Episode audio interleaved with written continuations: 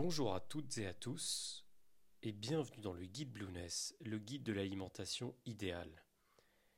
Ce podcast est dédié à l'introduction de notre grand guide sur l'alimentation méditerranéenne. C'est l'un des piliers du guide Blueness, le guide dédié à l'alimentation idéale.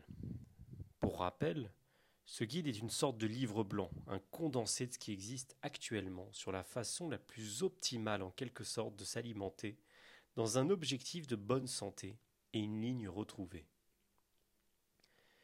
Ce livre blanc repose sur plusieurs grands piliers, parmi lesquels une alimentation basse à modérée en glucides, donc en sucre et en sucre lent. Donc c'est une partie que nous avons déjà abordée en long et en travers euh, dans différents podcasts qui leur étaient dédiés. Et euh, ce guide repose également sur un deuxième grand pilier qui est celui de la diète méditerranéenne, qui est l'une, en gros, l'une des, des, façons les plus saines de s'alimenter, et qui, si elle est couplée à une alimentation contrôlée en glucides, sera une manière diablement efficace d'optimiser sa santé et son poids de forme. D'autres grandes parties seront également à venir, mais nous y reviendrons en temps voulu. Dans ce podcast, nous allons évoquer en résumé ce qu'est le régime méditerranéen, ses vertus supposées et les aliments qui constituent cette diète. C'est une, sorte d'introduction de ce que nous allons par la suite détailler, podcast par podcast, dans cette partie exclusivement dédiée à cette façon de s'alimenter et dont vous retrouverez le sommaire sur blueness.com. Alors pourquoi la diète méditerranéenne? C'est très simple, cette diète est corrélée à une bonne santé cardiovasculaire, une longévité remarquable et une, une santé physique et mentale relativement optimale. De ce fait, elle continue de passionner diététiciens, et amateurs de nutrition. D'ailleurs, l'alimentation méditerranéenne, avec la diète d'Okinawa, sont considérées à ce jour comme les deux meilleures diètes au monde par une grande partie de la communauté scientifique. De notre côté, nous avons tâché de prendre ce qu'il y avait de meilleur dans cette alimentation, afin d'enrichir le guide Blueness, et de la coupler dans un premier temps à l'alimentation modérée en glucides, qui constitue, comme nous venons de l'évoquer, la grande première partie de notre guide. Et aussi, nous pourrons la coupler par la suite à d'autres types d'alimentation qui viendront compléter ce guide. L'idée d'intégrer cette diète, donc la diète méditerranéenne, c'était de profiter de toutes les vertus qu'elle peut apporter dans le cadre d'une entre alimentation humaine idéale. En effet, par empirisme, il est possible de reprendre de lister les aliments consommés dans les régions méditerranéennes, et dont on sait qu'ils sont probablement des vecteurs de bonne santé pour les populations habitant ou ayant habité les zones qui bordent la Méditerranée. Du temps, évidemment, où elles étaient encore épargnées par la consommation de masse et par les produits industriels. En faisant ce travail d'inventaire, donc de listing des aliments les plus sains au monde, et en les intégrant à notre quotidien, nous participons à améliorer notre santé générale, et c'est justement l'objectif principal du guide Blueness. Mais juste avant de dresser cette liste et de dédier à chaque grand groupe d'ingrédients un podcast à part entière, nous ne pouvions aborder ce grand thème sans l'introduire comme il se doit. Tout d'abord en définissant en quoi consiste la diète méditerranéenne, quelle est la différence ou le rapport avec l'alimentation low carb, qui constitue également l'un des piliers du guide, et en rappelant rapidement ses vertus et son histoire. Commençons, commençons par ses vertus. Voici rapidement quelques-uns des bienfaits constatés dans le cas d'une habitude alimentaire de type méditerranéen. Rapidement, car l'intérêt d'une alimentation méditerranéenne ne fait quasiment plus aucun doute sur le plan scientifique et la toile regorge d'informations et de nouvelles études qui vont dans ce sens. Donc les dresser ici euh, de façon exhaustive serait bien trop long. Mais on constate, entre autres, une diminution de la mortalité globale, une réduction des pathologies cardiovasculaires, une protection contre l'hypertension artérielle, une augmentation de la densité osseuse et de la masse musculaire, une prévention de la dépression, une amélioration de la fertilité, une diminution du risque d'Alzheimer, une diminution du syndrome métabolique ou encore le syndrome de la bedaine, une diminution du risque de diabète de type 2, une diminution du risque de la maladie de Parkinson, de l'obésité et du risque de goutte. En outre, d'après les données scientifiques qui continuent d'affluer dans ce sens, les personnes ayant des habitudes alimentaires méditerranéennes ont moins de cancers, moins de maladies inflammatoires, moins de surpoids et moins de syndrome métabolique. Dans les faits, il n'y a pas une diète à suivre qui permettrait de façon objective et sûre d'atteindre des objectifs de santé avec une promesse de résultat.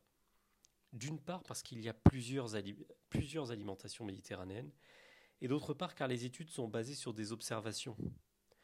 Ceci dit, sur le plan pratique, la méthode employée par divers médecins nutritionnistes consiste à imiter les pratiques alimentaires traditionnelles de certains peuples de la Méditerranée, afin d'en récolter les bénéfices sur le plan de la santé. L'application de ce régime a un objectif clair, même s'il n'est évidemment pas garanti. Il s'agit d'allonger l'espérance de vie en se préservant au maximum des maladies cardiovasculaires, des risques de cancer et d'autres maladies dégénératives ou métaboliques. En d'autres termes, cela consiste à fournir à l'organisme les aliments consommés dans les zones méditerranéennes où l'on a constaté au cours du XXe siècle notamment, une espérance de vie remarquable, une apparition limitée, si ce n'est une absence de certaines maladies pourtant fréquentes partout ailleurs dans les sociétés développées, et tout cela malgré un système de santé parfois rudimentaire. Mais qu'est-ce que le régime méditerranéen? Selon Wikipédia, c'est une pratique alimentaire traditionnelle de plusieurs pays autour de la mer Méditerranée, caractérisée par la consommation en abondance de fruits, légumes, légumineuses, céréales, donc céréales complètes, herbes aromatiques et huile d'olive. Dans un second temps, une consommation modérée de produits laitiers, en général euh, du fromage, de chèvre ou de brebis, une consommation modérée d'œufs et de vin, et une consommation relativement limitée de poissons, et enfin une consommation assez faible de viande. Autrement dit, la diète méditerranéenne fait la part belle aux fruits, légumes, légumineuses, céréales complètes et graisses via l'huile d'olive notamment. C'est un régime qu'on pourrait quasiment qualifier de flexitarien, en ce sens qu'une grande partie de ses apports se fait via les protéines végétales assurées par la consommation de légumineuses et de céréales complètes. Le régime méditerranéen favorise la consommation de végétaux, de graisses de qualité, principalement polyinsaturées, et de céréales complètes. A l'inverse, la viande rouge, le sucre, les produits industriels, qui constituent le socle de l'alimentation occidentale moderne, et pas que, y ont une place très limitée. Par ailleurs, outre la nature même des aliments, on notera également la manière de les cultiver, donc leur qualité. Ainsi, dans les zones bleues, de manière générale, et bien sûr en Méditerranée, les aliments proviennent d'une agriculture locale, de saison, avec des procédés traditionnels et une transformation des aliments relativement limitée.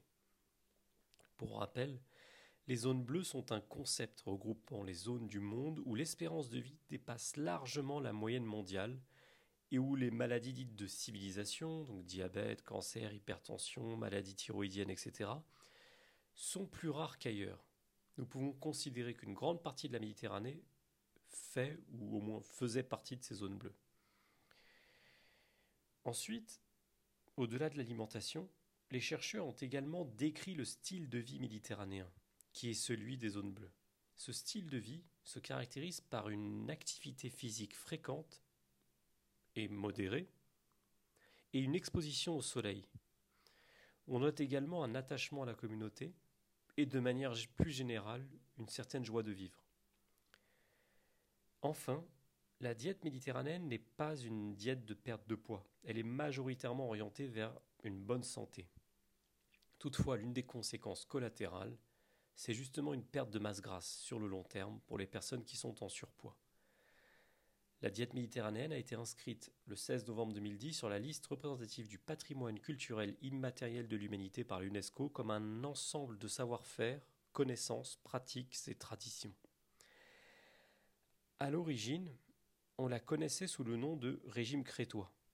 Elle a été rendue célèbre grâce aux travaux de deux médecins et scientifiques, Serge Renaud Michel de Lorgeril, qui menèrent, avec l'aide d'autres scientifiques, la fameuse étude de Lyon. Cette étude testa l'efficacité d'une diète méditerranéenne sur 600 patients ayant survécu à un infarctus du myocarde sur près de 4 ans. Un groupe témoin a suivi les conseils nutritionnels préconisés afin de diminuer le cholestérol, et un groupe expérimental a juste suivi une diète méditerranéenne. Et le résultat fut sans appel. Il y eut entre 50 et 70% de réduction du risque d'infarctus dans le groupe expérimental donc celui qui a suivi la diète méditerranéenne, moins de complications cardiovasculaires et moins de cancers, et enfin une amélioration de l'espérance de vie. D'autres études ont confirmé l'hypothèse selon laquelle la diète méditerranéenne serait bénéfique pour la santé générale. Sur le plan de l'alimentation seule, est-ce que cela signifie qu'il faille, en ce qui nous concerne, copier exactement les aliments qui sont consommés dans ces régions? Quid des quantités? Comment s'y prendre? Effectivement, les choses ne sont pas si simples.